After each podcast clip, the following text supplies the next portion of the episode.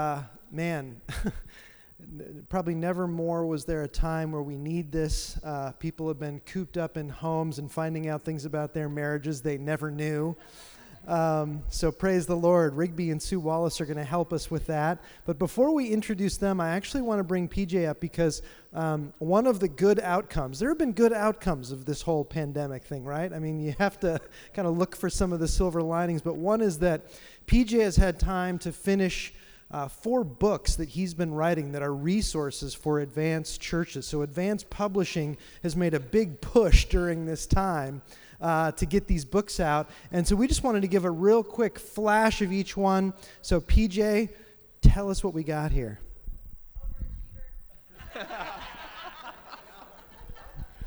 These books have been on the go for years and years and years. So I just uh, put the cross the T's and dot the I's. Okay, so these are all what I consider core resources. I've led churches for 25 years.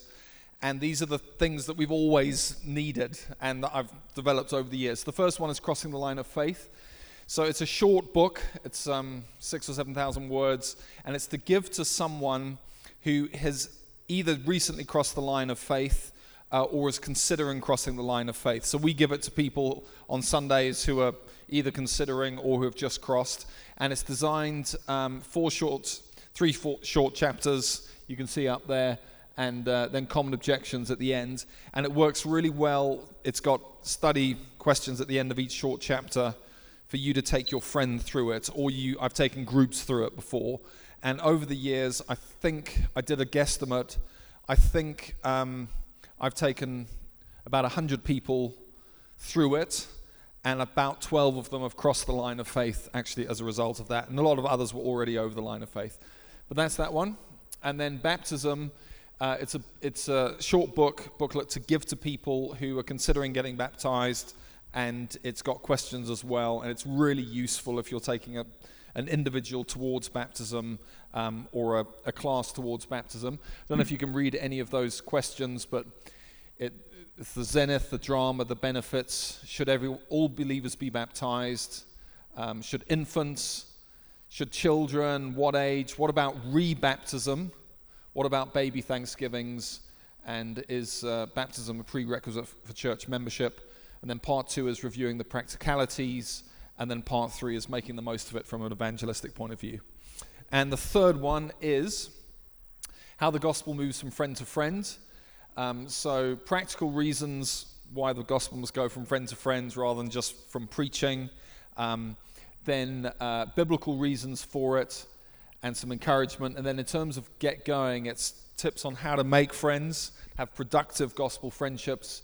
The best chapter in it is on crews, like a fishing crew. How can you team up with a, two or three other believers in your church and fish together with your different strengths? Some are good at gathering unbelievers, some of us are hopeless at that. And the gatherers need us lot, or whatever side you're not on. Um, so it's much more fun and sustainable when you're fishing in crews.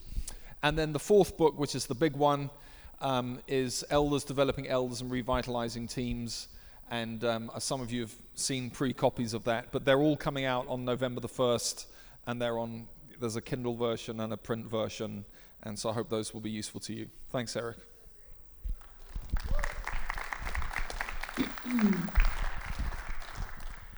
Thanks, PJ. All right, now we are going to uh, jump right in with uh, Rigby and Sue Wallace. There they are, beautifully on the screen.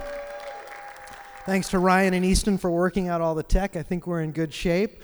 Um, so good to see you guys. I see you guys now more than I did before the pandemic, so it's just wonderful. How are you guys doing? Yeah, we're good. I Good. feel so much better sitting at my kitchen table. and uh, you guys are coming to us from Cape Town, South Africa. You're going to be uh, talking a little bit about marriage. How long have you guys been married for? 44 years, Eric. 44. wow. Yeah, I mean, let's give it up for 44 years. And they're still smiling. Well, we Good are. for you. Well, we, oh, there it is. Oh, now, Rig, you're really pouring it on. Well, we want to know a little bit about the secret of this 44 years and hear from you guys, and then we're going to do a panel. But um, yeah, so for about 20 minutes, if you can just uh, blow our minds, Rig and Sue. Great to have you here. Thank you. Thanks. So we are uh, super, super pleased to be with you guys, and we bring you greetings from the advanced family of churches uh, in Southern Africa, from uh, all the uh, partnering churches here in Cape Town, and from Common Ground, which is the spiritual tribe that we're a part of. Uh, we can't wait to get on the other side of some of all these restrictions uh, to be able to be with you, and so many of you that we we we know we want to be hugged and to give you our hugs too. You guys are precious and uh, such a joy and a thrill to get this opportunity to to eyeball you and to hopefully encourage you. Uh, so I want to uh, kind of marry this uh, this little uh, input to just the context that we find ourselves in. It's a context that's not too similar to the first century church in terms of facing big giants, uh, you know, like persecution, uh, the reality of probably lots of economic hardship. And uh, I'm hoping to, to anchor us more than excite us in the promises uh, that run through Scripture. Sue and I uh, have had so many conversations lately around, yes, coronavirus uh, is, is, is a terrible uh, and, and dangerous virus, and one that we should uh, do everything we can to avoid uh, being exposed to. But there's this other thought that uh, equally dangerous is this notion that we can be exposed by the coronavirus. It can expose the fault lines in our marriage. It can expose some of the uh, the underlying comorbidities, yeah, those things are spiritual comorbidities. Mm. Uh, they surface. And we often say to each other that, uh, uh, you know, we grow more in a fiery furnace than we grow in a jacuzzi. And it seems like in the sovereignty of God, He's, uh, he's created fiery furnace times. And I think the book of Peter kind of describes that. So I want to read to you if you'd like to turn on your devices, Bibles to 1 Peter 4 12 to 19. And uh, I'm going to read it, then Sue's going to pray, and we're going to invite the Holy Spirit just to really uh, uh, bring to our hearts three big things that hopefully will encourage us going forward. So he writes in 1 Peter 4 12 to 19 Beloved, do not be surprised at the fiery trial when it comes upon you to test you as though something strange were happening to you but rejoice insofar as you share Christ's sufferings, that you may also rejoice and be glad when his glory is revealed. And if you're insulted for the name of Christ, you're blessed because the Spirit of glory and of God rests upon you. But let none of you suffer as a murderer or a thief or an evil evildoer or as a meddler.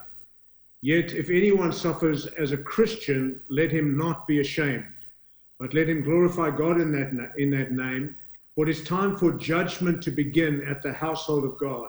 And if it begins with us, what will be the outcome for those who do not obey the gospel of God? And if the righteous is scarcely saved, what will become of the ungodly and the sinner? And here's the key verse Therefore, let those who suffer according to God's will entrust their souls to a faithful Creator while doing good. Let's bring our hearts before God as we pray. Father, we come to you um, today in the name of your Son, Jesus. We thank you that we belong to you. We thank you that we are all fully known by you and that we know you. And um, we do ask, Jesus, that in this next uh, little while that we would um, all turn our hearts from from things that are troubling us, things that are burdening us, those that have come with with um, just heavy hearts, people that are um, just weary from the season. We pray that we would bring it under your gaze, that all of our lives would be exposed to you and to your great love for mm. us. We ask Jesus that we would uh, be more like you in the way that you want to do, please mm. your Father in everything um, And we want to be more like you in everything that we do. We just commit this time to you and uh, pray that you bless us in Jesus' name. Amen. Amen. The beauty of being uh, being married couples in the room.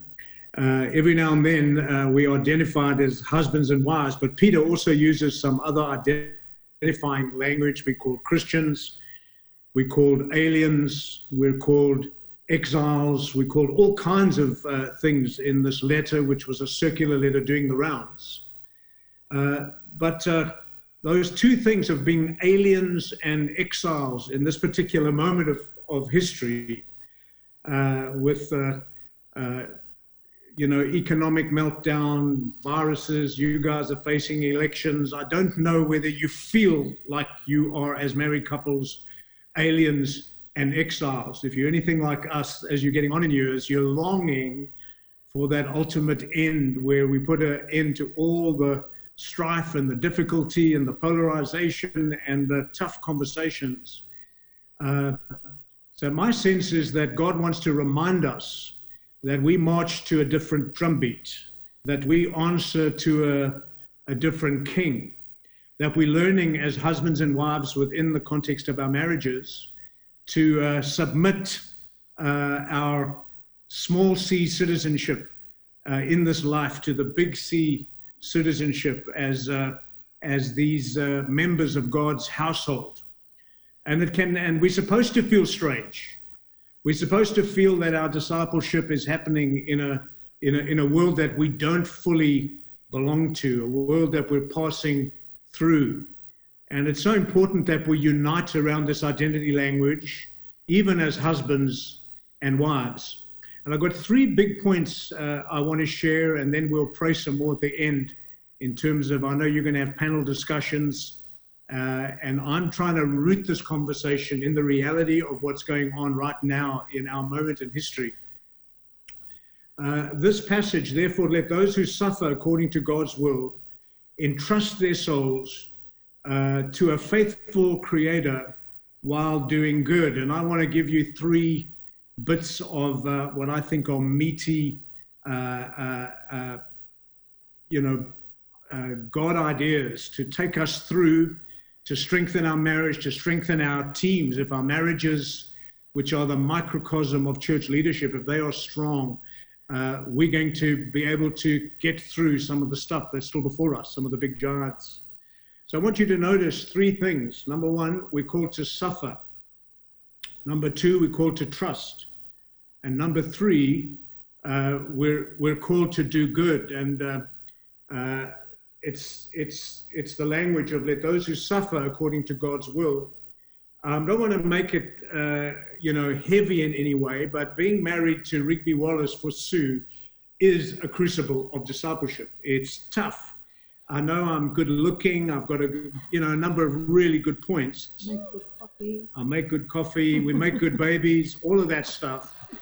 Uh, but the truth is, uh, uh, if we're going to build strong marriages for the long haul, we know we need to know and have the conversations and do the hard work around how to suffer. And if we're going to suffer, we need to suffer well. And in this passage, uh, Peter alludes to the fact that we can suffer for sinful reasons, like being a murderer or a thief or an evil doing and uh, evil doer. And I hope that as couples, uh, we're not comp- contemplating any of those kind of uh, weird activities. But we can also suffer for stupid reasons. And Peter talks about uh, being a troublesome kind of uh, busybody or meddler. And, uh, you know, that kind of flirts with sin a little. But it's so important that we have sanctified conversations, that we're running in our lane as husbands and wives, uh, that we're not susceptible to all the fake news and conspiracy theories, and they're not being downloaded into the sacredness of this one flesh relationship. That we're learning to, to lock our faith shields and say no to so many of those other voices. And uh, what a silly thing to allow those other voices. And what even is worse is when we as couples start to peddle some of the fake news and uh, uh, you know, propaganda that's out there. In, in many cases, we're unaware, but we are probably breaking the ninth commandment because so much of the stuff that gets forwarded on social media uh, needs to be fact checked. And very often, Christians and even leaders, I've noticed, are very unwise. And by doing that, we're inviting in to our marriage and into our leadership household all kinds of, I think, unhelpful uh, voices. But then there's this thing of, of learning to suffer well. We don't want to suffer for sinful reasons. We don't want to suffer for stupid reasons. But we will be called to suffer for sovereignty reasons where God, uh, even uh, a little virus, has brought the nations of the world to its knees. What would God sovereignly want to do? Yes, He may want to slow down the world. Yes, He might want to shake the world and reveal our wrong foundations. Yes, uh, uh He may want to teach us our limits that we, we, we might have uh, been masters of all kinds of technological development, but actually, right now uh, we're, we're, we're on the back foot. We're not 100% sure how to navigate some of the complexities of this, this virus. And the economic fallout has produced a kind of a, a, a blizzard uh, leading into a kind of a winter that might even be a mini ice age going forward. And God would, would do that, and we get affected by that as couples, and we've got to learn to suffer well. We've got to learn to say, Lord, our lives are in your hands. We've got to learn. Soon I've had uh, moments of crying in each other's arms at different times where one of us has sobbed around that sense of loss, that sense of deferred dreams. But it's all under the majestic, watchful, gracious, loving hand of our good, good Father. And it's so important that we bring our suffering as couples, bring our suffering as leadership teams uh, to that place where it's earthed in the sovereignty of God. And of course, Jesus is the most amazing example of how he embraced suffering and turned it into the greatest redemption story that uh, the world has ever known. And secondly, you'll see in, in Peter's language, he says, we, we, we, therefore, let those who suffer according to God's will. If we're to suffer, then we need to, within this suffering, uh, entrust our souls to our faithful Creator. We need to suffer well and trust well. Uh, God's saying to Rigby and Sue, guys, if you're going to trust me, then trust me well. If you're going to trust me, then trust me together. And so Sue and I have been spending months and months in this season uh, praying together, reading scripture together. Uh, uh, we've been doing Tripp's New Morning Mercies. We've been doing Tim Keller's praying through the Psalms. We've been doing our own Bible readings. We've been aligning ourselves. And then we go for these walks. And we make it our business to make sure that we are yielding our concerns and our fears to our faithful Creator. He wasn't, He's not only faithful in times past, He is showing His faithfulness now in remarkable and most wonderful uh, ways. And I want to just prophesy over us and encourage us that our lives are not in the hands of governments, they're not in the hands ultimately of election results. Our lives are in the hands of our good, good Father, our Creator, who has wired us and who uh, is never caught by surprise and has anticipated this very moment uh, where we find ourselves in history. And so let's trust, but let's make sure we're trusting together. Let's trust well and let's live those kind of lives that are worth emulating, that are free from unnecessary anxiety. Yes, we're going to have some anxious moments, but they don't lead to anxious lives. And I hope that encourages you. Uh, and then I want to come into land uh, uh, on this last point, which uh, which hopefully really just seals it all. He says, while we're learning to entrust ourselves to our faithful Creator, uh, he says, while doing good. Isn't that an interesting verse? While doing good. Uh, we're never off the hook from being followers of Jesus who are stewarding our gifts and are using the power of this one flesh relationship to splash grace on those God puts in our lives, those we call to love and lead, those we call to, to bring the good news of Jesus to. And so I want to provoke you and, and charge you yes, let's suffer well as husbands and wives and leadership team. Secondly, let's, let's trust God well in a, in a way that uh, uh, our lives and our hearts are being washed with God's promises and His renewing grace. But let's also do good. And this is a very interesting little charge. It almost like the Holy Spirit has slipped it in there, uh, anticipating our tendency that when we're suffering or going through really difficult times, we think uh, that we have been given special permission to concentrate on ourselves, to, uh, to focus on our own needs. And uh, it's interesting, uh, why would God call us to also in this time do good? Why would He call us to lift our sights beyond ourselves? Because of the sufficiency of the grace of God that comes to us uh, in the scriptures, in the, the seasons of prayer and uh, prophetic interaction, because God uh, is bringing the necessary grace that we need, we're going to find that God is giving us more than we need. You see, the grace of God doesn't come to us just for ourselves, it comes to us so that it might come through us uh, for the good of others. And so there's never a moment where we're on the back foot. There's never a moment where we back down or back off from being uh, this uh, amazing uh, uh or being couples who are, are, are bringing grace to their sphere and bringing grace to one another. Uh, uh, there's never a moment where where we've we've we've given a free pass from this. It's our mandate. It's our calling and God knows what He's invested in us. And what can happen is because of the negativity bias of the media, because of the loud noises around us, very often we kind of get on the back foot and feel like we're in survival mode. And Peter's saying to these exiles, he's saying to these aliens, he's saying to those uh, who anticipate a glorious future to lift their sights and do good. And so I want to provoke us to a do good revelation uh, revolution. Sorry. it's a revelation that leads to a revolution. I want to provoke us that it might just be in times like this that God comes and He says, I've got your name for something way bigger than, than just making it through uh, COVID 19.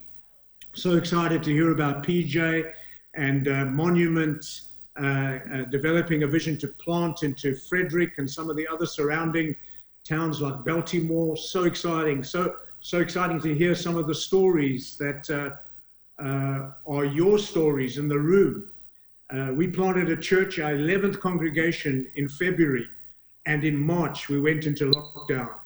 And now they've got six small groups. They've developed an identity, and God is building his church through this time.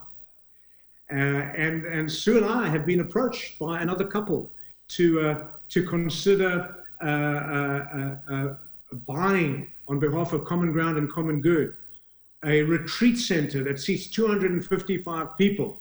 I don't want to say too much. Sleeps there. Yeah. I don't want to say too much, but it's looking like this is going to be part of our inheritance in the worst time in our history uh, in terms of the economics of our nation. It's like God must know something about the future. And he must be saying, hey, on the other side of these these uh, blizzards and winters and many ice ages, there's a spring and a summer. And I hope that we can inspire you to lift your gaze and trust God for that uh, better day. And that as couples, uh, uh our regular challenge wherever we go is to provoke people to the 30 day challenge.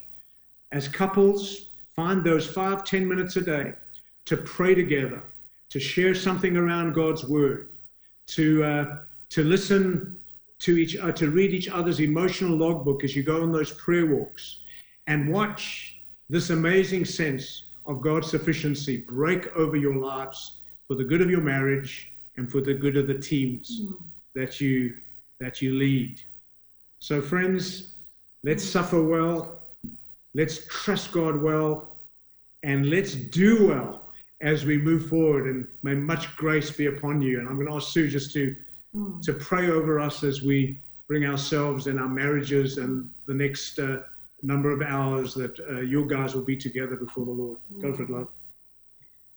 Yeah, Jesus, once again, we just see you as our prime example in the way that you you did suffer well and you trusted well and you never ever gave up doing good.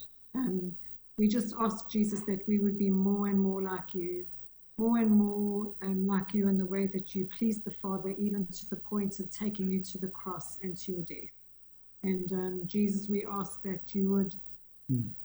I, I ask, Lord, that you would watch over each couple, each person in the room, each one who's heard this word, Lord, that this word would just take root and bring forth fruit, Lord. I pray for every marriage, every marriage where there's um, maybe difficulty, maybe um, just something that needs to move, something that needs to be lodged, something that needs to be removed. Jesus, won't you please be at work and help each one of us to be, first of all, pleasing you, making it a discipleship issue, not a marriage issue, that we would learn to walk the way Jesus walked. We thank you for that in, our, in your name, Jesus. Amen. Amen. Thank you for the privilege. of, Amen. uh, being in the room with you guys. Well, thank you guys so much. I mean, that was so densely packed. And, you know, eh, the, the thing that I love is that I, not only have they been married 44 years, they planted common ground 30 some years ago. As he mentioned, they just planted their 11th congregation. they have no shortage of stories of just difficulty and, and tension in, in the, the life of ministry. Um, but you guys have just demonstrated such an incredible ability to keep filling it with faith. And so, thank you guys. Can I get our couples up here for our panel? They're going to hang out and listen uh, in with us, uh, Rigby and Sue, but I'm going to call up the Smythes, the Durbans, and the Craigs. And we are just going to take about 20 minutes here to uh, also get some more sort of practical encouragement and insight from those among us. And then here, I'm going to grab everybody a microphone.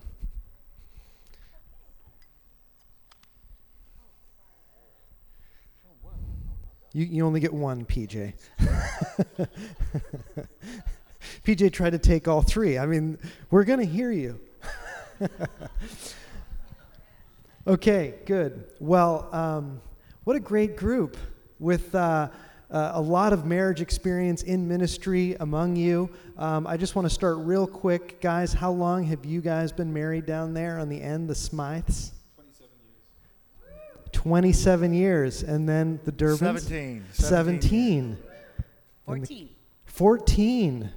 Right on. So among you, you have, yeah, how many really have you been married? No. 14. But we, yes, Yes. Okay. Beautiful. So I'm sure there's we have various stories among us with different levels of experience. Um, so I want to just start with uh, what stood out from you know what Rigby and Sue just said. You know, uh, when I'm sitting in my wife, sometimes it's an elbow in my ribs that makes me realize I need to be listening to something that was just said. Did we have any elbows in the rib moments, or uh, did you have your own just kind of aha of anything that came out of uh, what uh, we just heard?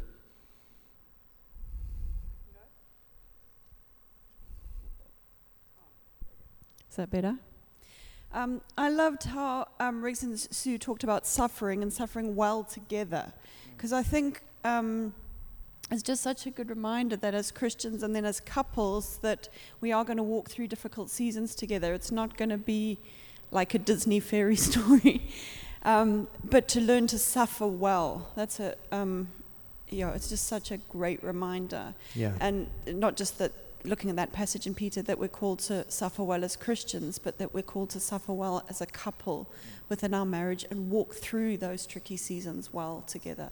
It's just such a good thing to keep building up our skill base and our faith and our trust in God in the suffering seasons. So thanks, guys. Yeah, that's good. Anybody else on that one? I've got another question. I, I think the doing good, mm. Not only to each other, but for the kingdom's sake. Mm. That in these times, it's easy t- just to think about how, how can I survive? How can, how can we stay healthy? Yeah. But the continuing of, no, we're here to receive grace, not just for ourselves, but for others. Yeah. Such a good reminder. That is good. I mean, uh, what I wrote down was when we suffer or go through difficult times, it sometimes causes us to think we have permission to focus on ourselves. And just to get a little bit real here in a moment, um, what, what does that look like for, for you guys when, when you know you, you've spun into the weeds or you've backed yourselves into a corner of focusing either on yourself or even on your own family and, and fail to look outward? Ben, you're, you're leaping for the microphone. on Me, all So it'd be self pity, you know, most likely for for me as a person, um, that we're the only ones going through this. And what kind of stood out to me from that is that idea of being the exile and the stranger, and um, like that's part of our identity. And so we don't have to move to self pity if you know this is part of your identity. You're not at home in this world. And so it's kind of through the fire and through the trials and through the suffering that God refines us and that He brings um, just beauty out of that. And so Becky and I went through hard season, uh, not as a couple, but in ministry probably three years ago now. And I think that that actually that suffering was refining for us in our marriage. Um, it felt strange, but we're not strange. Um, and this is part of what God does in our lives. So I don't know if that made sense, but Yeah, listen. that's good. Anyone else on that one where you know there's like yellow flags going up? Wait, we're we're starting to to do this. We're starting to do that thing of focusing more on ourselves. Are there are there co- telltale signs that help you go pause? Yeah, I think um, dialing back on hospitality, or a warning sign even before that, is feeling resentful about hospitality. That's good. So we've, like, we've had more after hours stuff. You know, it's a Zoom call at eight o'clock with a couple because they didn't, they won't come to the big gatherings, so they need personal help. And I think this is eight o'clock at night, and this is the only time they're willing to do it because that's when their little kid's in bed. And I get resentful about that.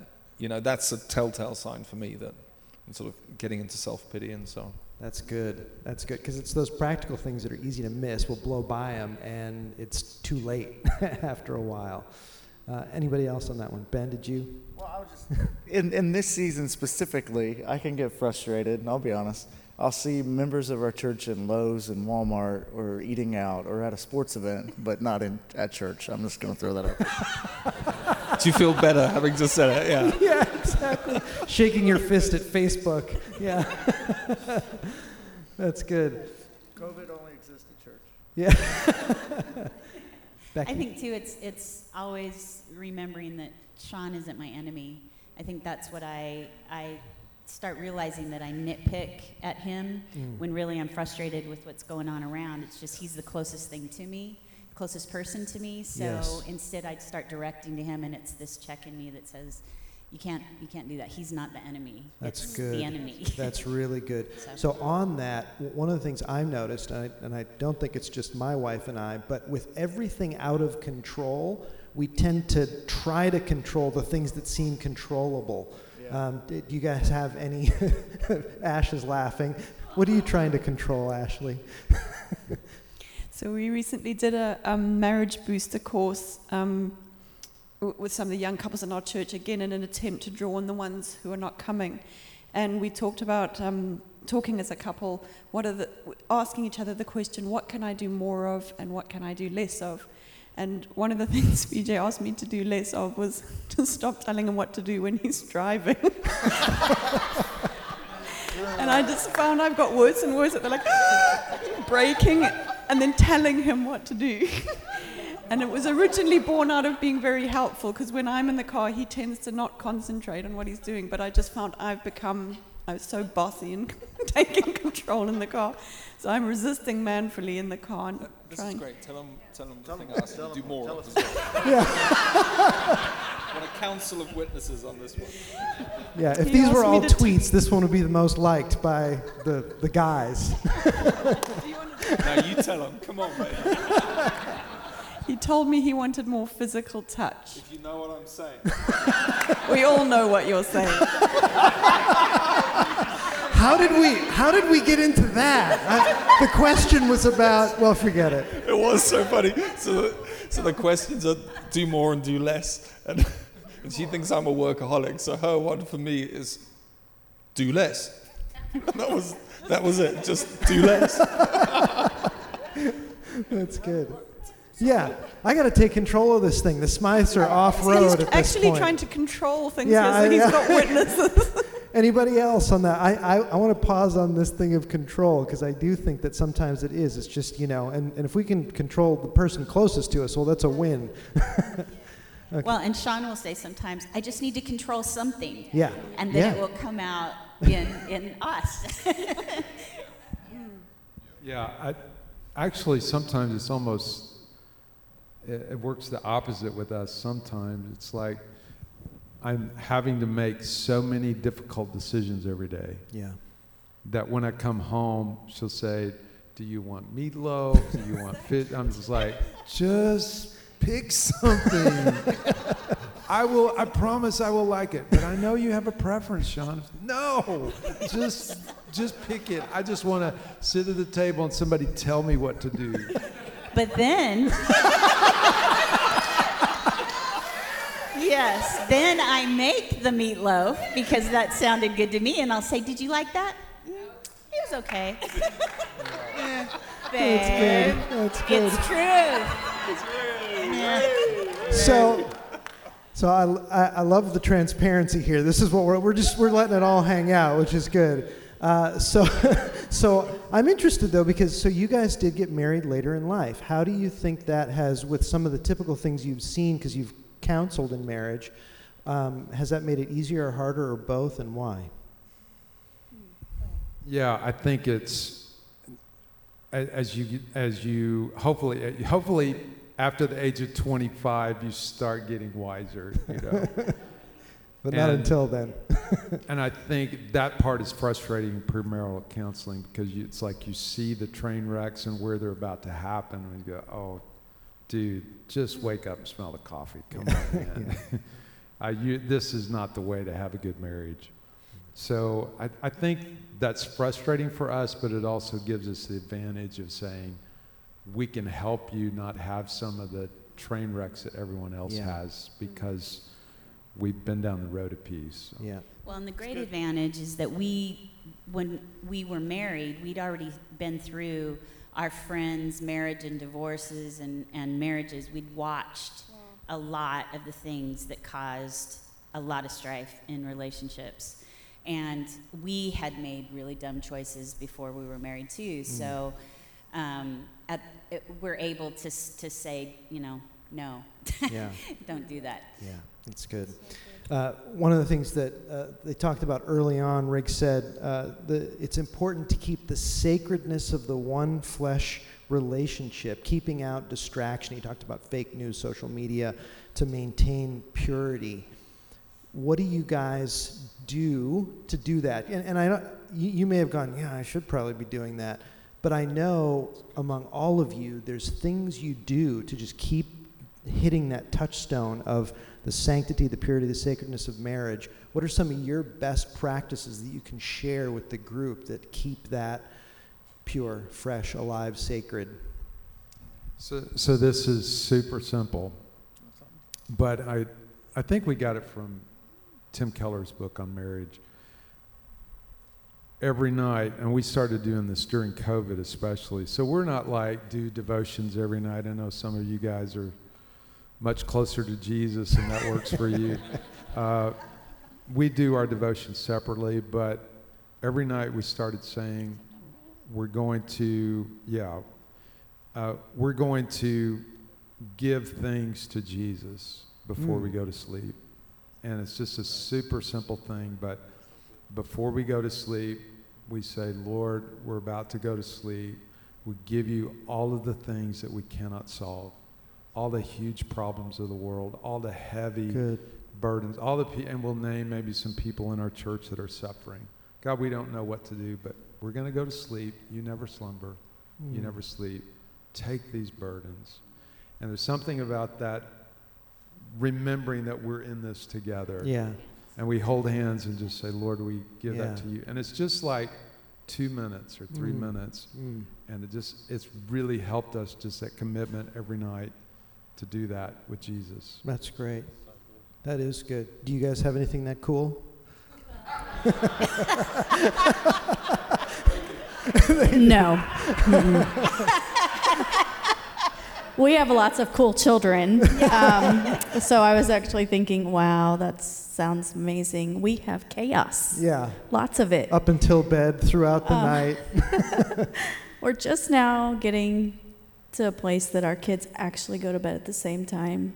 Ish, like our little kids. Our older kids, we just send them away. But um, yeah, we aspire, I think, to be more like that. But honestly, it's really not the stage of life we're in. Um, That's good though, Becky, because there's a lot of people there. eh, But I know you guys also fight for this and that that thing Rigby was talking about. What do you feel like if you had to sort of go, oh, this this is that? You may not have thought about it in that way, but what helps keep that sacredness and the intimacy uh, with you guys in that way? So I think because of the fact that we have four kids and they're always going and there's always something to do, um, we have to get intentional about leaving. Like especially for me because I have a never-ending to-do list, and even when the d- list is done, it's not good enough. But if I get outside the house, then we can connect and um, I don't think about all those things. So that's what we have to be really intentional to get away, to come to things like this, to be poured into, um, and do that several times a year and Yeah. forget the mom guilt that I. Yeah. I mean, I used to be like, oh, we can't leave, but now I just have to lay that down and it's know how important it is that we have to connect to to stay on you know on mission and on track with what God's called us to. That's good. Yeah, That's good. I would say most of it's uh, actually around rest for us right now, like figuring Mm. out how to rest and, and pray together. Most of our prayer points and times are what our kids are going through with all four kids. How do we need to pray for them? How do we need to, how can we help, you know, our 15 year old, our 12 year old, our six, eight year old now? We have a girl with a birthday today. We're missing her birthday. And, um, our five year old, so. Mom Yeah. guilt. Mom guilt. hey, but on that note, not this is separate. We're missing six games, I think, Thursday, Friday, Saturday, watching our kids. They're gonna be okay. Mm, And so mm. we're teaching our kids. We're at most of them, but we're teaching our children sports are not our God, Mm. and that Jesus is. Sometimes mommy and daddy have to go and, and serve Jesus. They're gonna be fine. That's a good one. That's a good one. I think Becky, just you're talking about getting out. You know, my wife says a similar thing. This is like my office. I need to leave. Like, would you want me to come in and and you know have sex in your office? And I'm like, Amen. are you really asking?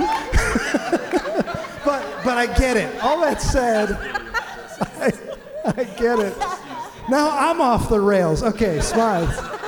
it's hard to recover from that. um, uh, mine is a little bit similar to your guys. Like, I agree with you getting away um, in terms of ministry things, because otherwise it can become slipping into being his thing. Like, if I'm distracted on a sort of Mm. parallel track, even resentment for the church can grow. But getting away to things like this, it feels like we're on the same page. If he comes back with faith for something, I'm not going, what? That doesn't seem like a good idea. I, I've got mutual faith. But just also personally, in that personal sacrament, is um, keeping, remembering why we love each other and why we fell in love in the first place and having fun. And, you know, you're my favorite person. So, uh, you know, you talked about rest, but planning days off well, planning holidays well, getting away and making sure that we're relaxed enough that we're having fun. Because sometimes you can go away for a night or two, take so long to relax that you come back relaxed and go straight back into the to do list. So, yeah, I think having fun. I was interested, amen to all that, Ash. I was interested that Riggs started off, uh, or early on, he said, um, don't let things inside your marriage, you know, and he mentioned conspiracy ser- theories Yeah, and so on. yeah. We, um, it's a small thing, but we're determined not to let the spirit of over politicization. Yeah. We want healthy politicization, but not over politicization into our home. So we really make an effort to humanize rather than demonize talking heads on TV. You know, if, when we completely disagree with them, I think they're a plonker for saying that. One of us will usually say, um, "Yeah, but y- y- something to humanize them." Like, imagine, but imagine the pressure on him Yes. or on her, and I'm sure, I'm sure she's just a normal lady, you know, or whatever it is. It's just mm. little things, just so that we don't go down a, a, a crazy, unhelpful, biased route that just brings angst into the home. Excellent. That is so good. Well, we are out of time. I could keep doing this for a while, but thank you guys for sharing, being transparent with us, and, and helping all of us a little bit with that.